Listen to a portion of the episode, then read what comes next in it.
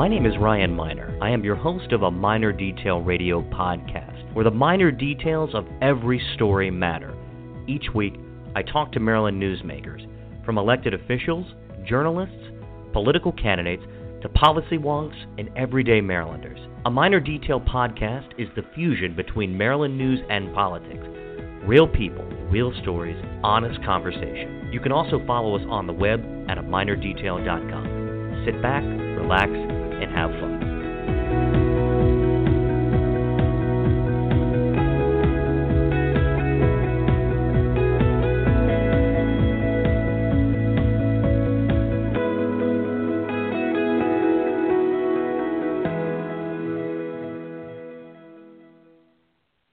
We are live broadcasting from the great city of Gaithersburg. My name is Ryan Miner. You are listening to a Miner Detail Radio podcast. Good evening, everybody, and happy Sunday. My wife and I spent all of this weekend lifting boxes from our other home in North Potomac over to our brand new house.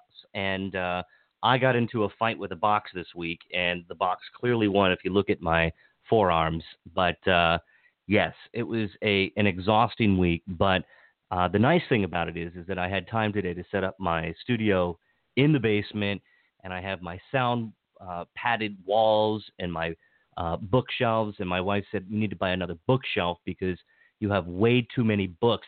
Just as I am sure that my guest tonight, Dr. Todd Eberly, who is a a St. Mary's College Associate Professor of Political Science and Public Policy, I'm sure he too has way too many books that uh, is sitting in his office or at home. Is that right, Professor?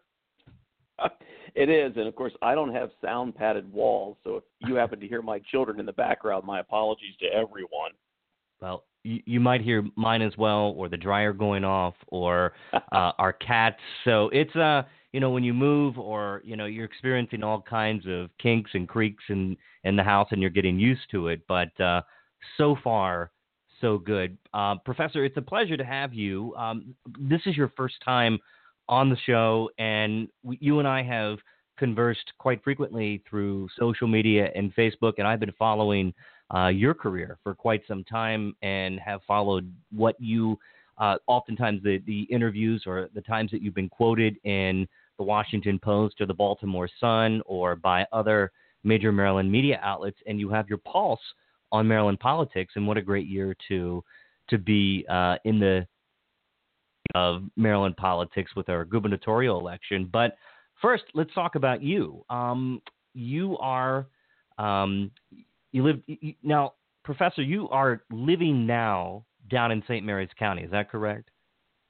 That's correct. I'm uh, down in what's uh, called California, Maryland, and Mm. it's right near where the Patuxent River Naval Air Station is, probably about Okay. uh, 20 miles north of the campus. Are you a lifelong Marylander, born and raised? I am not. I was born and raised in Pennsylvania and then lived for a while as a child in uh, far south Texas. I came Hmm. to Maryland in 1996, moved to the Columbia area uh, to go to grad school at the University of Maryland. Yeah, I see that you you have a PhD in public policy from uh, the University of Maryland. And how long have you been an associate professor at St. Mary's College?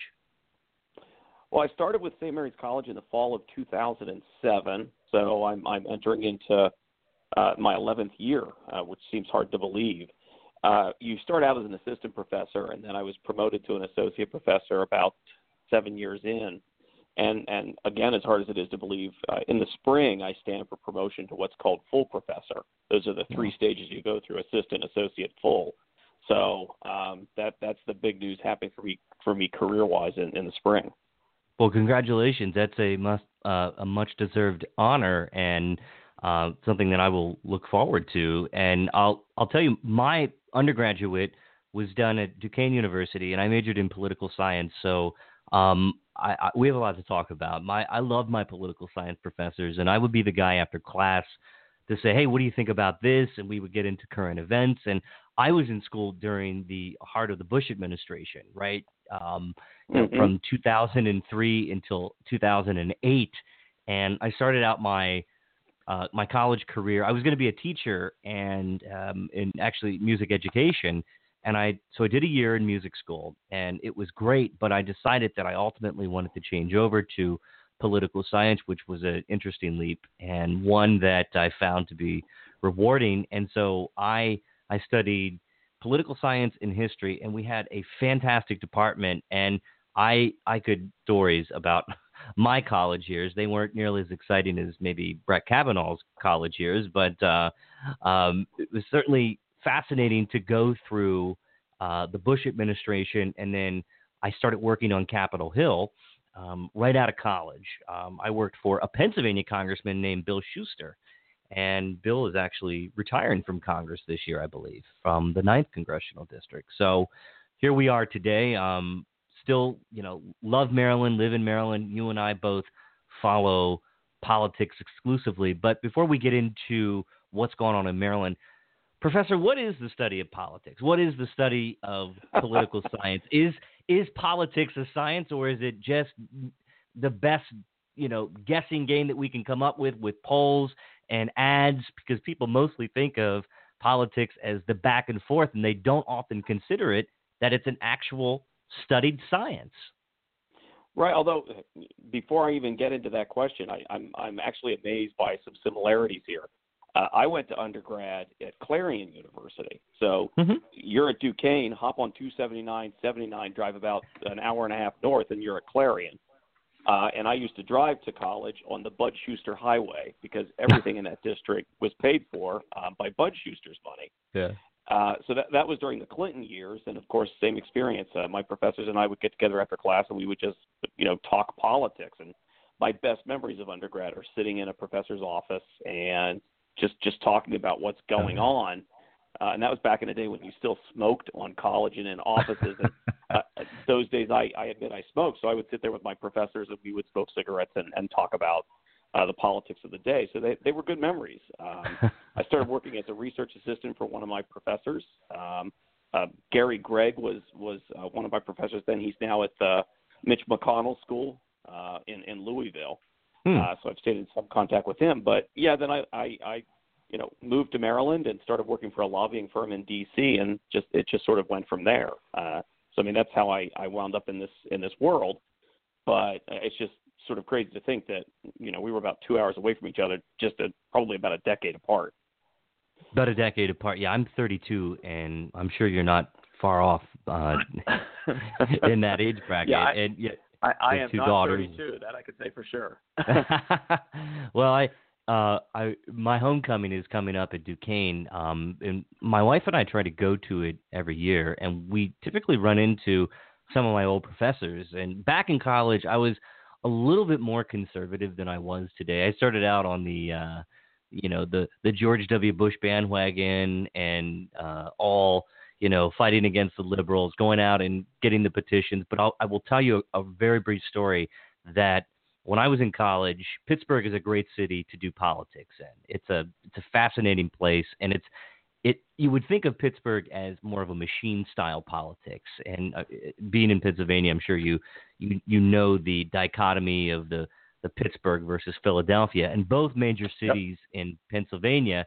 Um, they are they have a distinct characterization of how they do politics. And I worked for a guy, um, a, a judge, when I got my first start, just collecting signatures because judges run on both ballots in Pennsylvania. You have to get on the Democratic ballot and, and the Republican ballot. So we, my fraternity brothers and I got together as a project once and went out and collected signatures for this judge, and he actually ended up winning the November election, and that was cool. And then um, I got involved with another little known city councilman there named Bill Peduto, who's now the mayor of Pittsburgh. And I was in school during the Ravenstahl years, and that was interesting. And I was an intern at News Radio KDKA 1020, and that was a fascinating time because the the Ravenstahl administration was constantly plagued with scandal. There was always something going on. There was a chief of police scandal um, right around the time I left college, so I, I got to experience politics in full in the city of Pittsburgh, and it really kind of shaped me up for what um, a little bit about what, what I learned on Capitol Hill, but man, nothing has prepared me for politics like today. Nothing. I never thought it would right. descend, right. descend into what we are all witnessing as a country here this year. But um, you know, I, I love I love the St. Mary's College campus. It's probably one of my favorite campuses um, in Maryland and Southern Maryland, Professor. It is such a cool place. My wife and I love to get down, and uh, I love the. I we would move to the Eastern Shore if it weren't for our kids being in school. I mean, that's our ultimate dream. We got married in St. Michael's Police, I believe. Um, I, I don't. I think it might be in St. Mary's County, or there's there's something southern to that. But there's a like a park that looks out onto the Chesapeake Bay, and it just has some really nice scenery there. Um, I kind sure. forget uh, what it. Point Lookout State Point Lookout State that, Park is is I think what you're thinking about, and it's it's absolutely yeah. gorgeous. It's down in the yeah. very southern part of the county. Yeah, it's a it's a beautiful place, and we like to go to Solomon's Island. Uh, we've been there a few times, um, and we've been to. Uh, I know that uh, we we try to get down there at least a couple times a year, and Saint St. Mary's County in southern Maryland, Calvert County. That's Mike Miller territory, isn't it, Professor? Yeah, so we're we're south of Mike Miller's uh, Senate district, but he's very much um, a major power broker down in this part of the state. There's no question about it. Um, years. And it's fascinating too. Uh, you know, St. Mary's, uh, we, whether it be St. Mary's, Charles, or, or Calvert County, which sort of creates Southern Maryland, these are areas that were sort of old style FDR Democrats, really held on to the party for a very long time, but they were very conservative Democrats. And what you've seen over the course of the past decade, decade and a half, of course, is that that realignment that's taking place in Maryland, where they finally just started voting Republican, which which leads to someone like Larry Hogan winning about 70% of the vote in St. Mary's County, uh, when it wouldn't have been that long ago that the Democrats were at least competitive here. I if if you know let's go back a few governors and would you classify southern maryland um, and i'm sure you would remember better than i would but would southern maryland have gone for let's say a parris glendening or a william donald schaefer well, I think that they would have been far more. Comp- I mean, think about it. William Donald Schaefer won by overwhelming margin in sure. both of his elections. By the time we get to Glendening, you're starting to see that split. I mean, 94 was the Republican surge year. Um, I'd actually be curious as just how close St. Mary's County was in that election. It's under O'Malley that it really starts to move away. Oh, actually, I take that back. It's under Kathleen Kennedy Townsend and then O'Malley when it really starts to move away.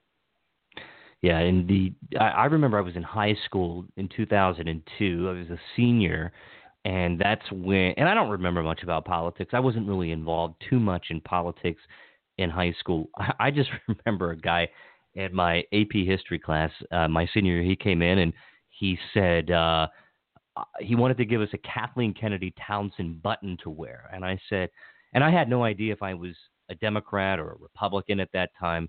And I said, and he said, well, you should vote for her because she's a Kennedy. And I said, oh.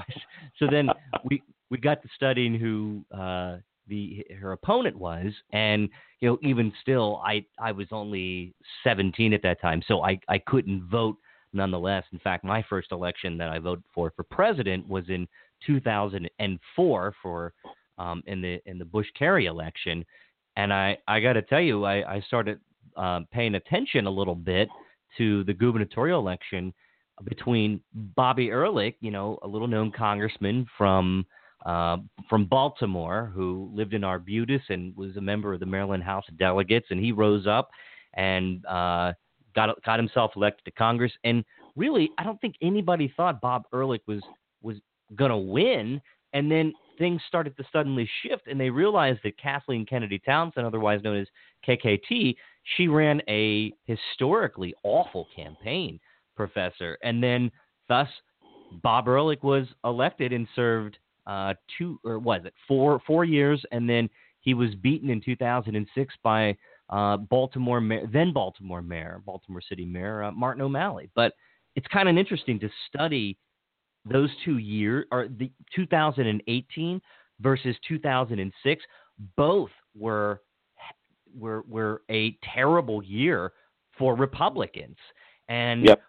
we remember that this was around the time at the at the peak of the Iraq War in 2006, and that's when Democrats took over Congress, and Nancy Pelosi was elected Speaker of the House, and then we have a similar makeup in 2018 when Donald Trump has, um, I, I think polls have him in the, the, the high 30s, maybe low 40s, but he's unpopular. I mean, he's below 50% in his first term, but nonetheless, we're, we're, we're facing a similar similar style election, but Bob Ehrlich wasn't able to hang on, Professor. And it looks mm-hmm. like it, the polls at least show that Larry Hogan is in good shape. A lot can change uh, until election day. Um, you know, the 40 some odd days we have left, but that's it's it's fascinating. Has Maryland has has our political makeup changed, or is Larry Hogan just that popular that he can sustain a tidal wave um, at the national level and still do well here in locally? Right. I think you've got to give some of this credit to Larry Hogan. Uh, you know, Bob Ehrlich's uh, governorship, he really did take a, a different approach than Hogan has. Uh, Ehrlich, I, I uh, truly believed that, that his election heralded some sort of realignment going on in Maryland. He believed that it proved that Republicans were becoming competitive, and he governed really more towards keeping Republicans happy. Uh, incredibly confrontational with the General Assembly. I mean, most folks who covered or, or studied politics at the time remember the the speech he gave to the assembly about their need to respect him, um, which is sort of never a, a smart thing to be doing um, to the people who have to vote on the things that you want. Whereas Hogan, I think, realized from the very beginning that Republicans were never going to be enough to reelect him. Uh, independents were never going to be enough to reelect him. He needed Democrats, and he's governed in this manner that really put his partisanship, his party affiliation on the sidelines and created an identity that was Larry Hogan, governor, not Larry Hogan, Republican governor. And by the time that, that you know people had sort of invested themselves in him, uh, came to approve of the job he was doing, two years into that, Donald Trump comes along and really tarnishes the Republican brand. But by that time, Hogan had already established himself separate from the Republican brand. And, and I think the fact that he's been more than happy to break with Donald Trump on numerous occasions uh, has helped him as well.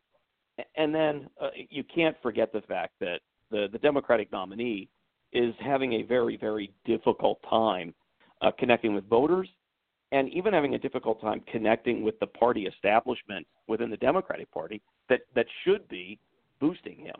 So, so all of those things really help Hogan be where he is none of the other statewide Republican candidates are, are going to do well at all uh, on election day in Maryland. So much of this is Larry Hogan, and, and to Larry Hogan's credit. I I am am following the race closely, just as you are, and just today, in the Washington Post, it, you it seems like that you instead of Larry Hogan going toe to toe with Democratic legislators, you you have the the party's nominee for governor taking on Democrats, and they're look look at look at the feud now, and maybe that's too strong of a word, Professor, but there is certainly some tension between popular state senator Bobby Zirkin, um, who represents mm-hmm. the Pikesville district, um, very well known and respected attorney. I believe he's the chairman of the Senate Senate Judiciary and a, a prominent voice for Democrats in the state Senate and he's calling, he's basically taking on Ben Jealous and saying, You have no idea what we've done with criminal justice reform, and you just don't get it. And Ben, Jealous's response is, uh, You take bail, I guess you take money from bail bondsmen or bail lobbyists or something like that. And it just seems like that Ben Jealous is in a recurring argument with some of the state's Democratic establishment, and he just can't catch a break. Right, and and I think some of that is, I mean, what do we know? We we know that Jealous didn't rise up through the Democratic Party in the state. For many, there's a sense that he didn't pay his dues. You know, he's not like Martin O'Malley, who was mayor, who worked his way through state politics, and everybody viewed him as the obvious choice for governor. But beyond that, there are a lot of folks who have been in Maryland politics and in Maryland government, like Zirkin for quite some time, who have been working very hard to accomplish the things that they believe in. And Jealous comes along and, and in many respects sort of doesn't give credit to anything that they've done and, and talks as if we've done precious little to address issues of, of health care or the criminal justice system. And I think there are quite a lot of Democrats who, who basically feel slighted by that. That that they've put in the years, they've paid their dues, and they're being made to feel as if they haven't done anything. And I, I don't think they like it. Um, and, and I think there's also a sense that if if Jealous comes in, he's likely to rock the boat of the establishment far more than Larry Hogan has or will. So sure. you know, if you are if you are a Democrat in elected office, sort of invested in the system, you're you're looking at, at two choices, and for many of these folks, you're deciding that the incumbent Republican governor is your best bet. I I think that that's exactly how many in the state legislature feel. And looking at Mike Miller, Speaker Busch, Comptroller Peter Franchot, uh, and Nancy Kopp, I think you're looking at people who say, hey, we may disagree with Governor Hogan on some of these issues, but he's easy to work with. We've developed a good relationship with him. We know where he stands. He doesn't pull a whole lot of punches. At least I haven't seen that. And look at the relationship between Peter Franchot and and Larry Hogan. Who would ever thought four years ago that they they they would become the best of friends? And I think looking at Franchot, who's a widely respected Democrat in the state of Maryland, and he's sort of in the mold of some of the old school Democrats that have come to define Maryland politics. I, I think he's he used to be a left of center Takoma Park District 20 state delegate, and he's sort of morphed into a a moderate, business friendly uh, style Democrat, almost maybe like Mike Miller. Although they well, don't like with, each other. you, you got to wonder if maybe that's because Mike Miller feels as if Franchot has intruded on his territory uh, of politics. Uh, but I, I've spoken to Franchot about this because, of course, he was a Takoma Park liberal. Uh, but you know, one of the responses you get is, "I was representing my community," and and he did it quite well. But it, it was also they were mostly in, interested in a lot of social issues that he's he's still um, very much a, a progressive when it comes to. But when he becomes comptroller and really puts himself in that position where the state's finances and the regulation and taxation of business is his day-to-day business, it, it really did reorient his thinking somewhat. And you, you've seen him sort of embrace that with a passion that has surprised a lot of people. But yeah, he, he is no longer what you would consider to be a, a traditional left of center um, uh, Democrat. He has become very pragmatic, very open to the idea of compromise, and I, I think he saw a kindred spirit in Larry Hogan, and the two of them have forged uh, one incredibly impressive relationship. And it's a relationship that's gotten under the skin of a lot of members of the Democratic establishment who I think understood if you've got statewide elected Democrat comptroller, statewide elected uh, Republican governor, and they've got this really good relationship, it becomes very hard to paint that governor as an untrustworthy extremist, which I think it failed for Brown, but I think for a couple of years anyway, they thought that maybe that's still what they would use to run against him in four years. And they just sort of saw over the passage of the last four years that that, that as an option fell apart. And, and I think some Democrats partially blame Franchot. Let's back up to the Democratic primary this year. There was seven or eight candidates who ran, and so let's do a little bit of analysis.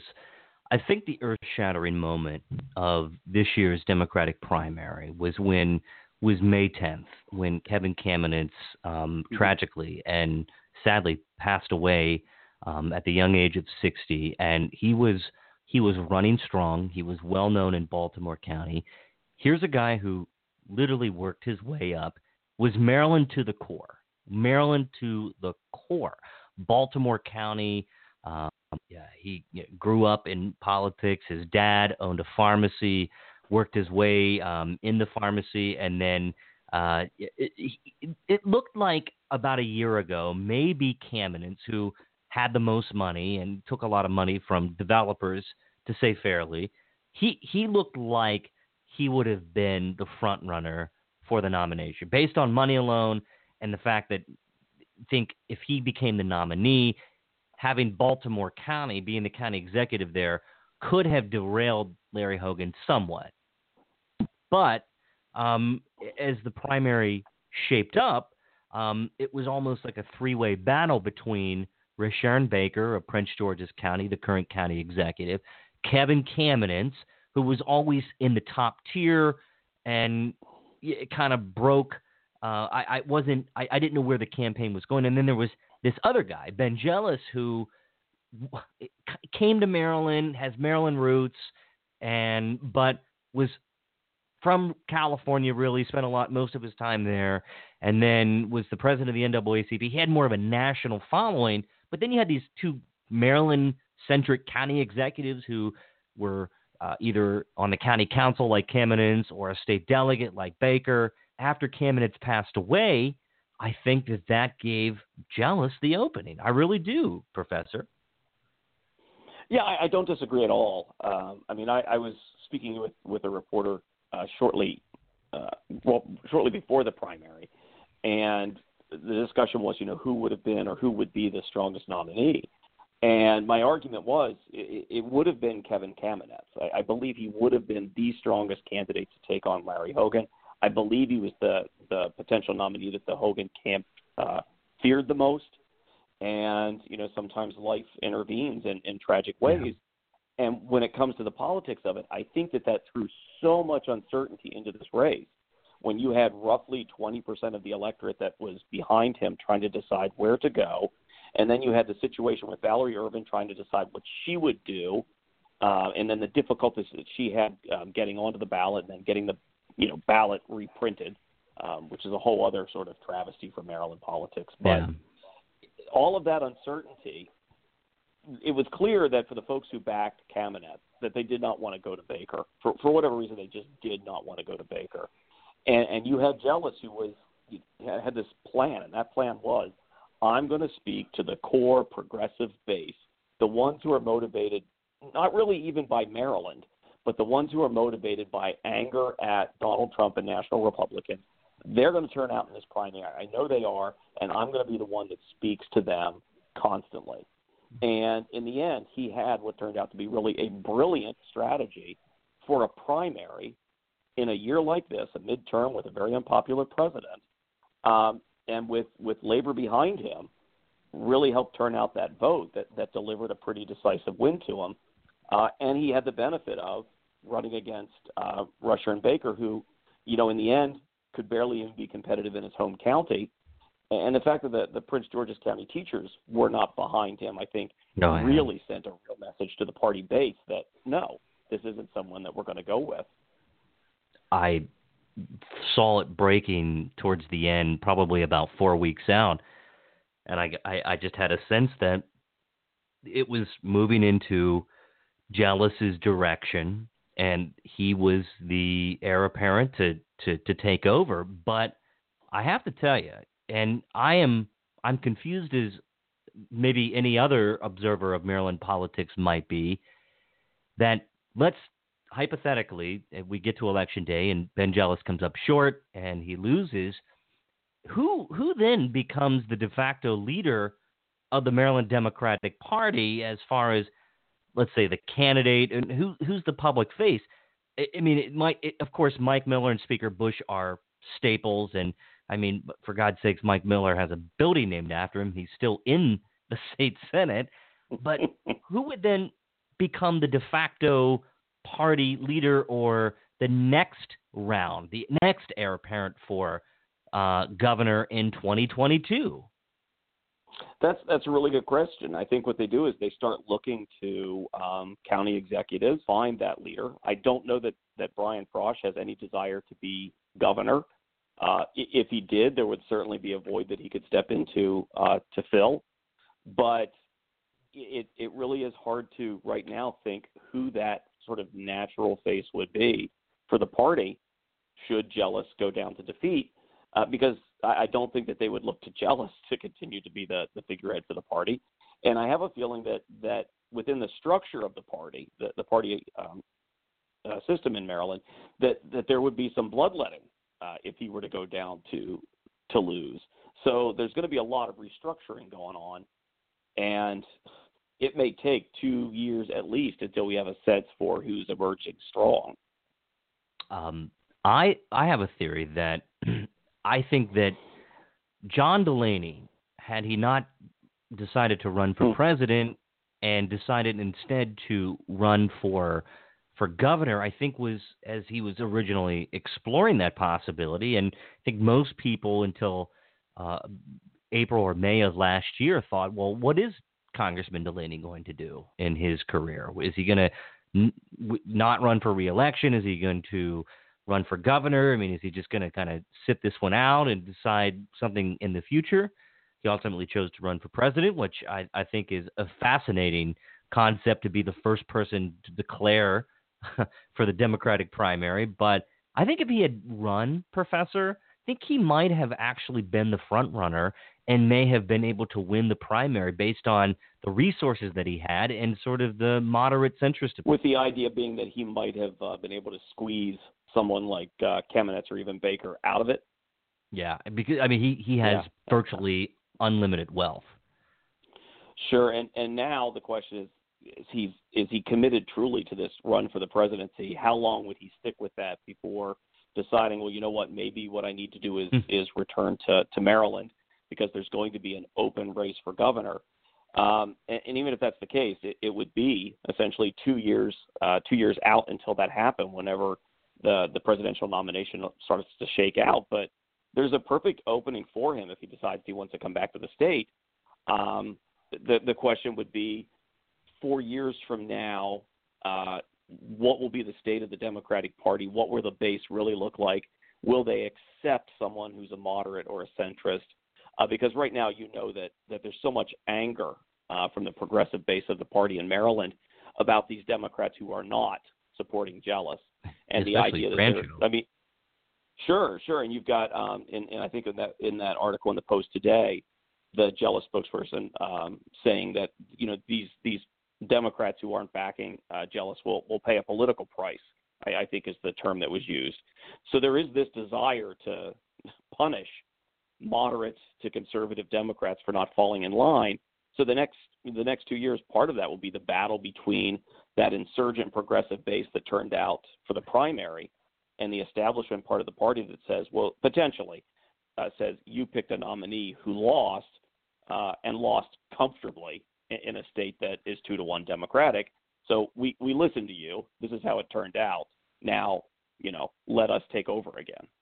But would they really suffer a price considering that I think most people believe that I mean, listen, I, t- I have Democrats who talk to me all the time who say, um, you know, barring a miracle, and of course anything could happen and they preface with that that anything could happen and they always like to say well trump got elected and i, I think that's a little bit different because he had an electoral college advantage where in maryland it's winner take all and right. barring something catastrophic larry hogan based on recent polling you know the goucher poll has him 22 points up and we can talk about that but based on recent polling it looks like he's heading towards reelection should should Jealous lose would would he stick around in Maryland, or would he attempt to go back to more the national scene? Because you don't see a whole lot of Marylanders really coming out and getting behind him. You didn't see that in the primary. Now I know that he has the Maryland establishment, that is the Democratic establishment, behind him, maybe even somewhat tacitly, but he still has them behind him uh, per se. Um, he's going to he appears with Ben Jealous and uh, rather, he appears with Ben Cardin, and he appears with mm-hmm. Chris Van Hollen. But you know, Professor, do you think he sticks around if he loses, or does he? If some people are even speculating that he could run for president in 2020. Yeah, I, I don't know that he would stay in Maryland um, if if he were to lose this race. I think it's more a matter of um, again those those folks who did turn out in the primary, and, and it's clear that progressives dominated in that primary, and that's why they were able to topple some rather entrenched uh, elected officials to the surprise of, of quite a few of us. But I don't know if if they go down to defeat, if they're going to have the numbers to actually exact any kind of retribution. And and it's worth remembering, of course, that because in Maryland everything is on that same four-year cycle, it's not like there's some opportunity for for a, a midterm so that you could punish the people who had, you know, in your thinking, betrayed the party. Everything right. would take place four years from now with whoever the eventual nominee is. Um, so I, I don't know how much opportunity there would be to punish. If, if I were Bobby Zirkin, I wouldn't be too concerned about, you know, being punished for um, not getting in behind uh, the Jealous campaign. Yeah, uh, Bobby Zirkin has faced down much, much tougher battles as a state senator and has gone toe to toe with with people um, who have a real investment in Maryland. So, um, you know, I want to let's analyze some of these, both of the campaigns. Um, of course, Larry Hogan has been out front early.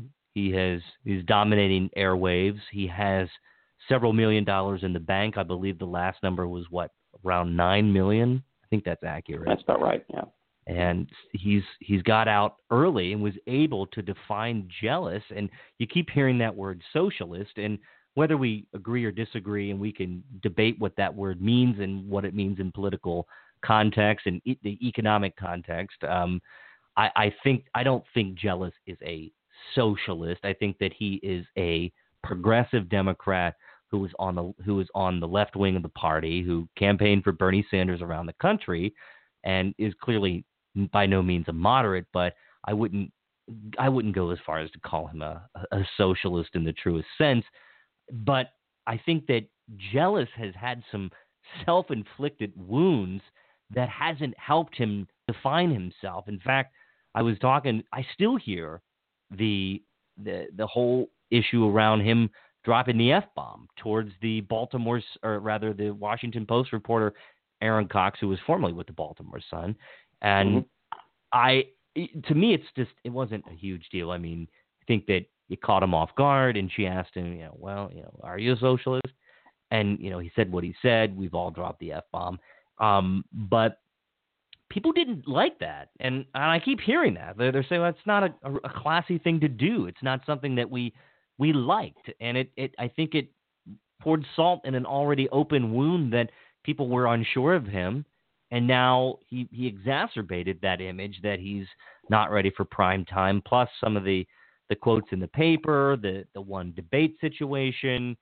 Um, then you have a series of other gaffes that that have occurred, and basically him saying that he doesn't know how to pay for some of his he, he, he can't pull out and extrapolate actual figures. And in fact, Rich Madaleno had called out Ben Jealous during the primary about not being able to, to cite specific figures on how much it would cost Maryland to implement his plan, Professor. So um, I think he's had a rough go at it. And I'm not saying it's been all bad, but I think he's had some some missteps. Yeah, and I, I think that's the thing. I, I, I agree as well. I'm surprised by how often I still hear effort, uh, references uh, to the, the dropping of the f bomb, but but I think it's because eh, you know an unforced error. Everybody makes them from time to time. Hogan has certainly made them. Um, of course, he, he recently made one. I, I would argue with the whole teachers and the Apple thing, but hmm. um, it's it's when you it's when you make one an unforced error, and then about a week or so later there's another, and then there's a letter another it, it forms its own narrative and because they come one on top of the other you talk about them more often than you otherwise would they don't just sort of fade into the background rather you're oh yeah and remember when he did this? Or remember when someone asked him you know well what about somerset county? Uh, and and how are you going to pay for that? And and there wasn't really a clear answer for it. It, it just starts to build and it, it creates this impression of um, the candidate. And it's not the impression that the candidate wants you to have. And for Jealous, you've also got this issue that the Republican Governors Association and the Hogan campaign, as you said, spent quite wisely in the weeks right after the nomination was sealed for Jealous, and they have defined him to a huge chunk of Marylanders, and they do not view him as uh, jealous. They do not view him as moderate in any way. They view him as a, a progressive, as a liberal candidate. And there are quite a lot of Democrats who, in addition to independents and Republicans, don't want that. Um, whereas they view Larry Hogan as overwhelmingly moderate, and they find that to be a, a much more comforting choice. And I don't know how Jealous, with limited money and with what will amount to maybe 20 minutes of talking time in this debate that's coming up, how he changes that narrative between now and election day. And speaking of of gaffes, you and I will come back to Jealous, and I I want to talk about the reporter issue, and I, I know that situation well because I I covered it and talked about it, and uh, re, I'm, and I'm speaking to the elimination of uh, a Herald Mail reporter, which is my hometown mm-hmm. newspaper. Um, but you mentioned Larry Hogan's gaffe with the apple. Now I had a different take on it. I while I thought it was a humorous video, um, this could actually end up before a court. And and mm-hmm. Larry and what I'm speaking to of people this past week, I believe it was this Thursday, Larry Hogan's team produced a video where you had um, and in fact, I know the staffers who were involved. They're they're, they're good guys. Uh, they they walked into um, the Maryland State Educators Association (MSEA), which is the uh, statewide teachers association, into their office, and I, I presume it's in Annapolis, and they brought him some apples, and and said there's enough apples to go around. As a result of them, of Larry Hogan apparently getting a letter from uh, MSEA saying that he can't use the the apple symbol, um, and alongside that comes the the teacher recommended. So Larry Hogan put up uh, a, a, Facebook icon or a Facebook profile picture that had an apple with said and it said teachers for for Hogan and MSEA they took legal issue with that and professor this could actually end up being a fascinating court case. Well, it absolutely could. Um, uh, to basically, you know, can they copyright that image uh, to that extent. You know, in the, in the past, they got into a battle. I think it was Doug Gansler a few years ago. He actually reproduced what looked like their ballot because they put together yeah. an Apple ballot, and, and he replicated the ballot. And ultimately, he he conceded um, that you know maybe that was a bridge too far. Here, we're simply yeah. talking about the the image of an of an apple. The reason I viewed it as, a, as an error is there's never really a good reason to remind voters that teachers, the union, didn't endorse you, especially if you're counting on independent and Democratic voters to win you over. And then I think that when it escalated, it trampled on the news about the Goucher poll because there were stories being written instead about the, the basket of apples. And I, I think one of the things people like about Larry Hogan is that he is he's affable and he's self-effacing, doesn't really seem to take himself so seriously and I think that in some respects that sort of countered that image.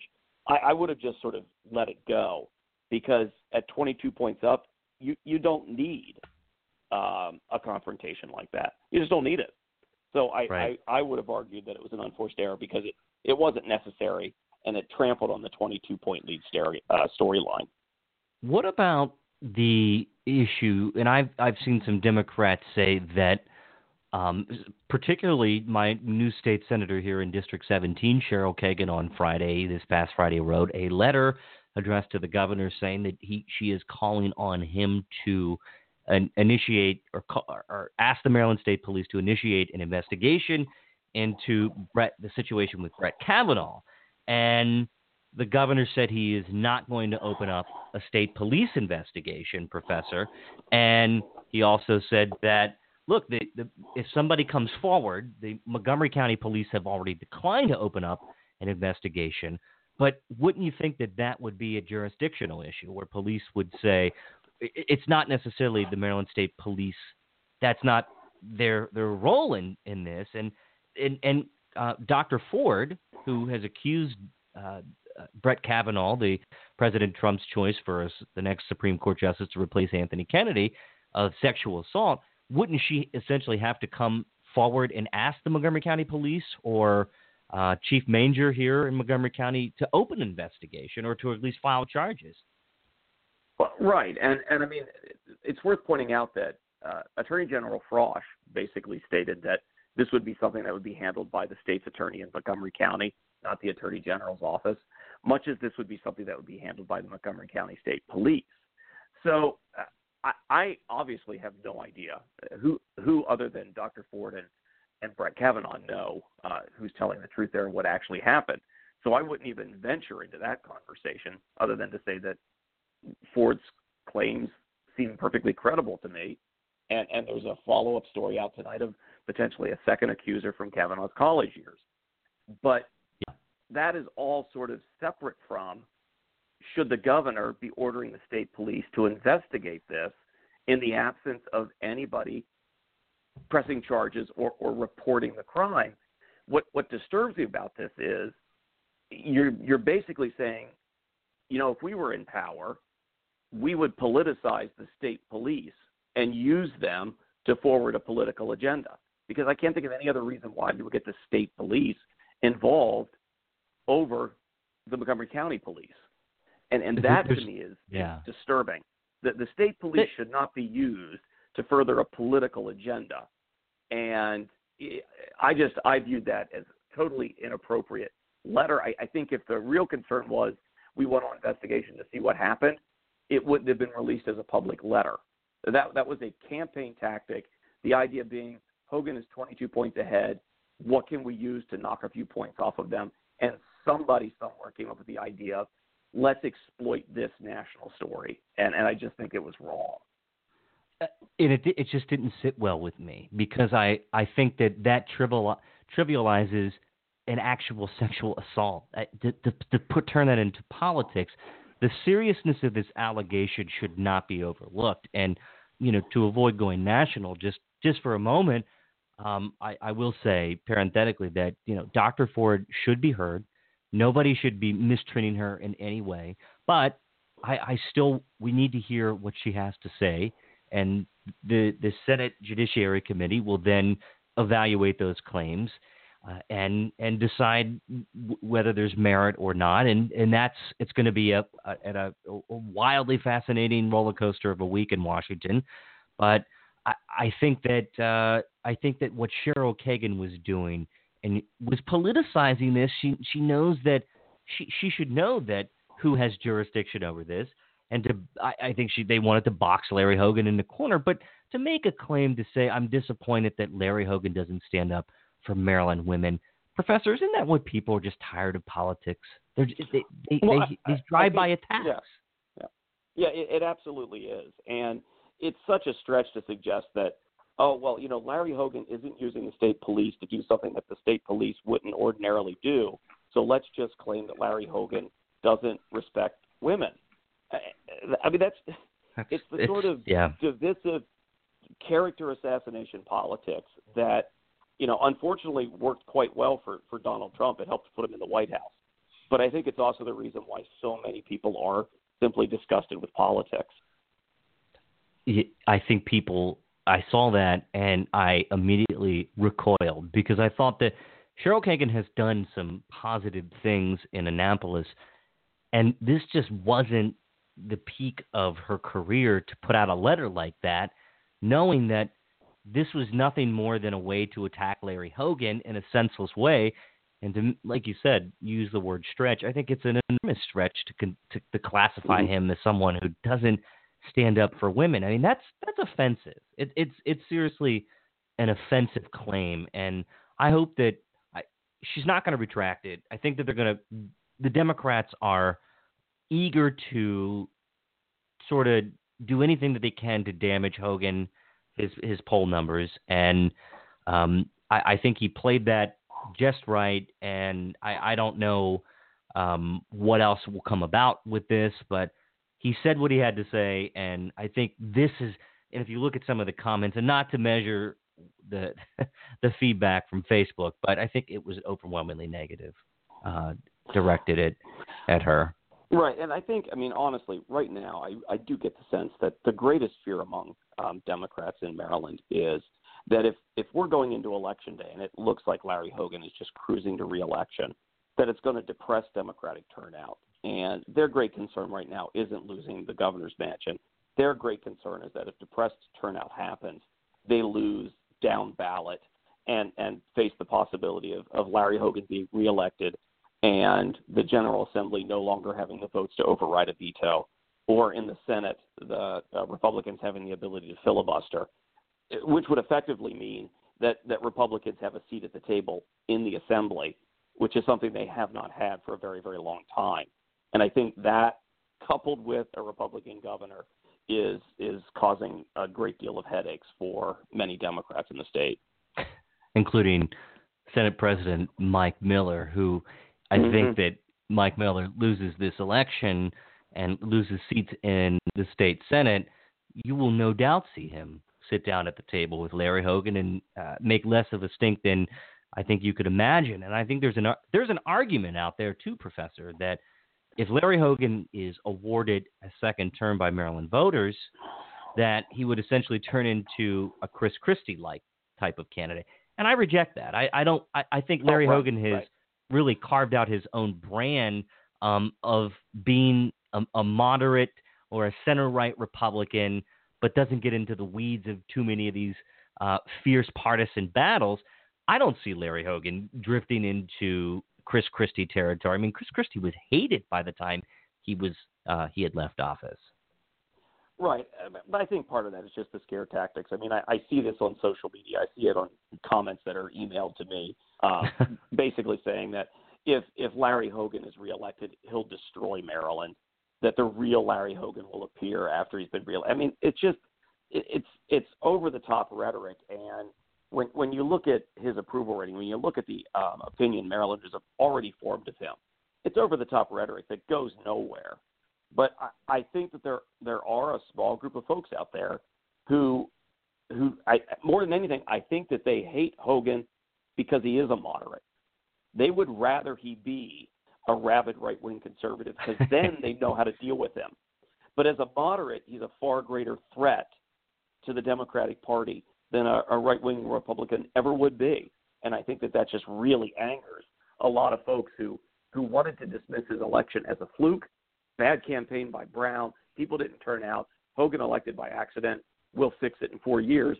And they're realizing that's, that's not what's going to happen.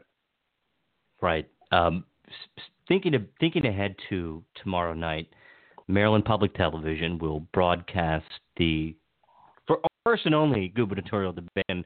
I think you you would agree. I'm disappointed that the two couldn't come to a consensus to have at least two or three more debates or at least forums where they're both together on a stage or you know in a high school somewhere and there's a group of people and there's cameras I, I think one debate has really robbed the electorate of getting a sense of where each of they both stand on the issues. And like it or not, I love debates.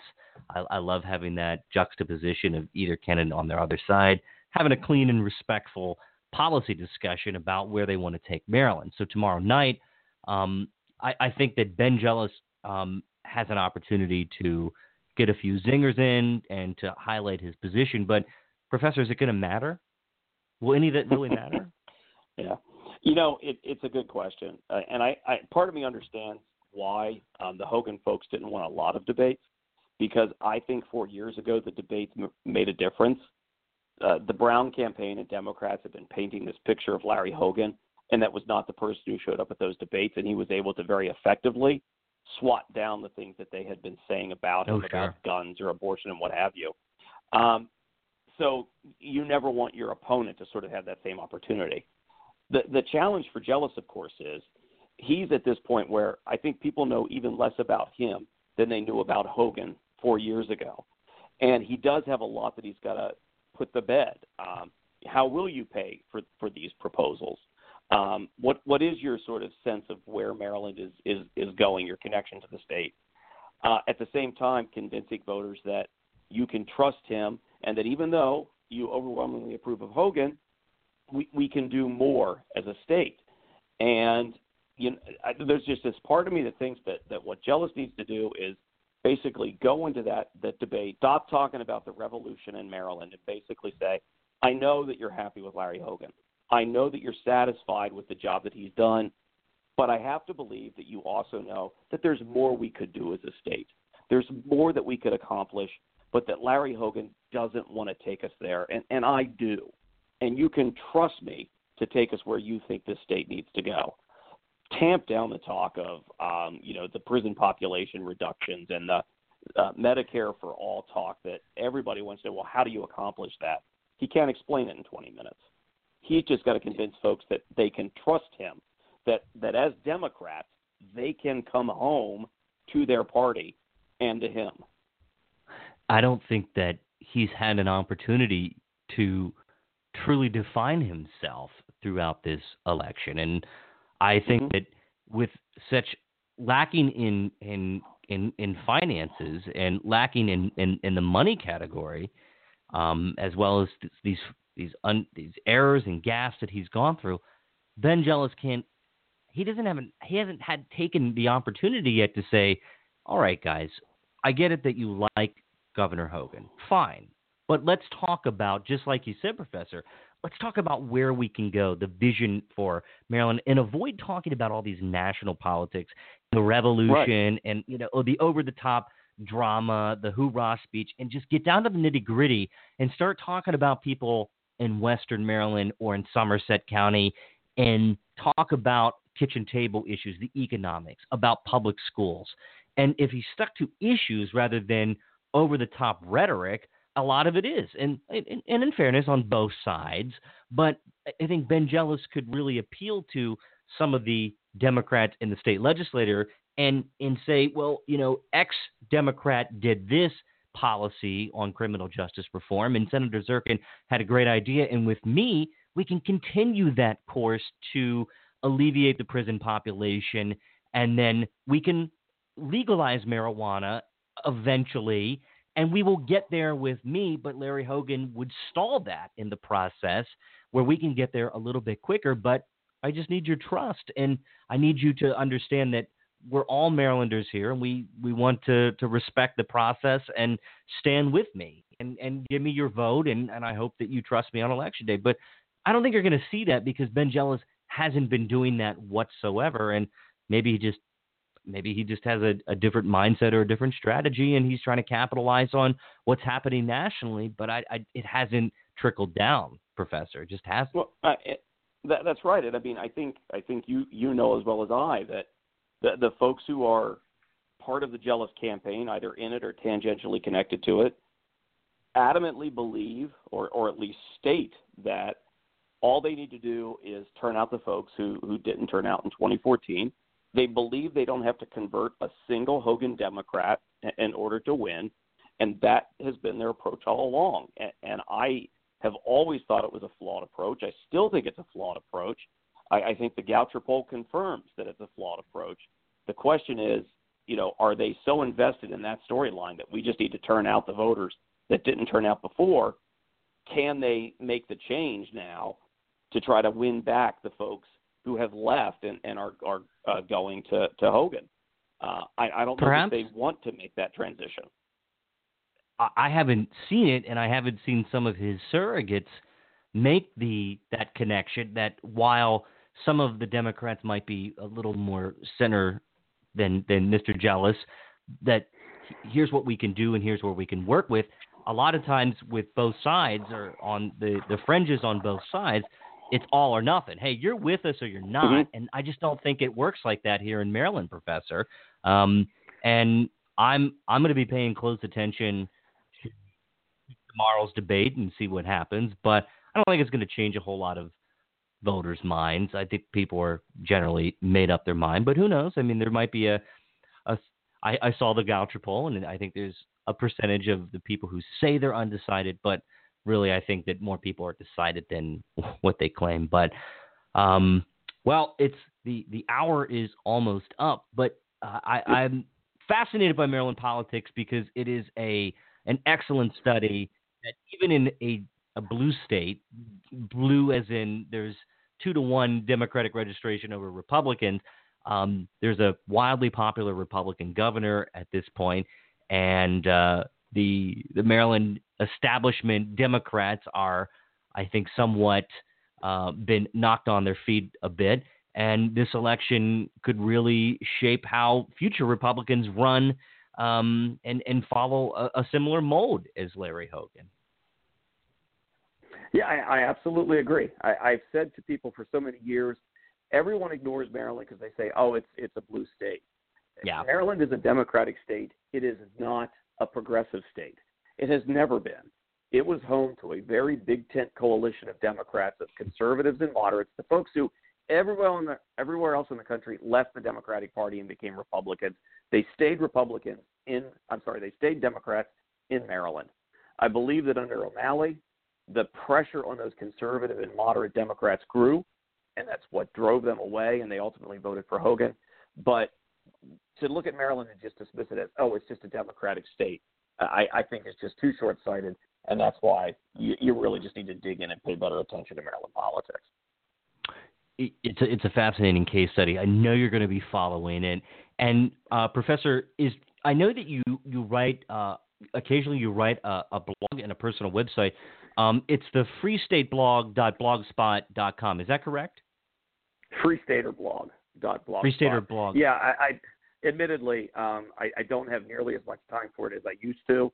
I keep meaning to get back to it, and then you know, the rest of life sort of interferes. Life happens. I am hoping to have an analysis um, up either on the blog or on um, uh, Maryland Reporter uh, on the debate. Yeah, great site. And you know, one other tidbit I saw last week that Ben Jealous had criticized uh, Len Lazarick, the editor of Maryland Reporter, and some people in the Jealous camp are saying, "Well, who who is Len Lazarick?" And I think most people who've been following Maryland politics for a long time know that Len Lazarick has been a staple in Maryland statewide politics and among the press corps. He's one of the most respected guys in the press corps and who's done some really great reporting over the years. And I just think that yeah, that yeah. was a, a misstep. To to not know who he is and then to accuse the website of being a, a, a right wing website funded by right wing money. I, I feel like we don't know what website they were thinking of, but it certainly wasn't Maryland Reporter. It's down the middle. Len features yep. articles from uh, from progressives, from uh, from uh, conservatives like Red Maryland. Um, he he features uh, my work. He features um, the Seventh State. So um, and then of yep. course the Sun and every, every every other media outlet. So it's just disappointing to see that. Um, you know, alongside to, to chalk up the the MACo conference as just partying with lobbyists, and I had an entire show on that. I, I think that was another disappointing um, statement that that people in state politics know how important that conference is. So, um, right, right. With that, it was um, a missed opportunity. Yep. Missed opportunity. You want to get your message out no matter where. And what's better than going to Ocean City in August? I, I can't think of. I, I love Ocean City. I mean, not so much anymore, but I, I love I love visiting for a couple of days. Um, I went to I went to South Carolina with my parents and my wife for a week vacation, and that was nice. We got out of luckily we got out in time and didn't didn't have any issues with the the hurricane, but nonetheless, Professor, this has been a really fantastic hour. I always appreciate your perspective. Um, I think you have a brilliant take on politics, and you're always transparent and straight down the middle. So uh, it uh, it means a lot to me that you came on the show tonight and, and had a conversation. Oh, it was my pleasure. I, I love your commentary. I read it all the time uh, and I was happy to come on. I was very glad that you invited me.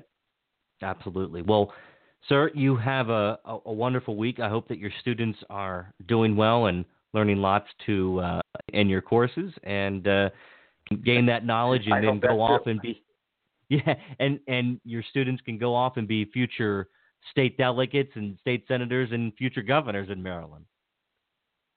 I, I have quite a few, and I have no doubt that that's where they're going to wind up. That's that is cool. So, well, with that, I appreciate your time, Professor, and I hope you have a, a fantastic week. My pleasure. Thanks so much. All right. Uh, take care. Bye bye. That was my friend, Dr. Todd Eberly. He's a professor at St. Mary's College. He's an associate professor of political science and public policy.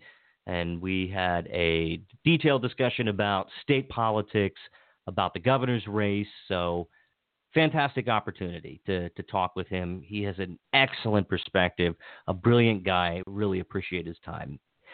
Uh, debate is tomorrow night. Uh, this is we're broadcasting on Sunday night. The gubernatorial debate tomorrow night will be broadcast, I believe, at 7 p.m. on Maryland Public Television. I don't know what channel that is. It's probably in the lower teens. So uh, I'm sure we'll cover that next week. So stay tuned, everybody. Uh, you can follow me on the web at a minerdetail.com. And I am here typically every Sunday night, barring any catastrophe, on a Miner Detail Radio podcast. My name is Ryan Miner, of course. I hope you have a successful and prosperous week. Thank you, everybody.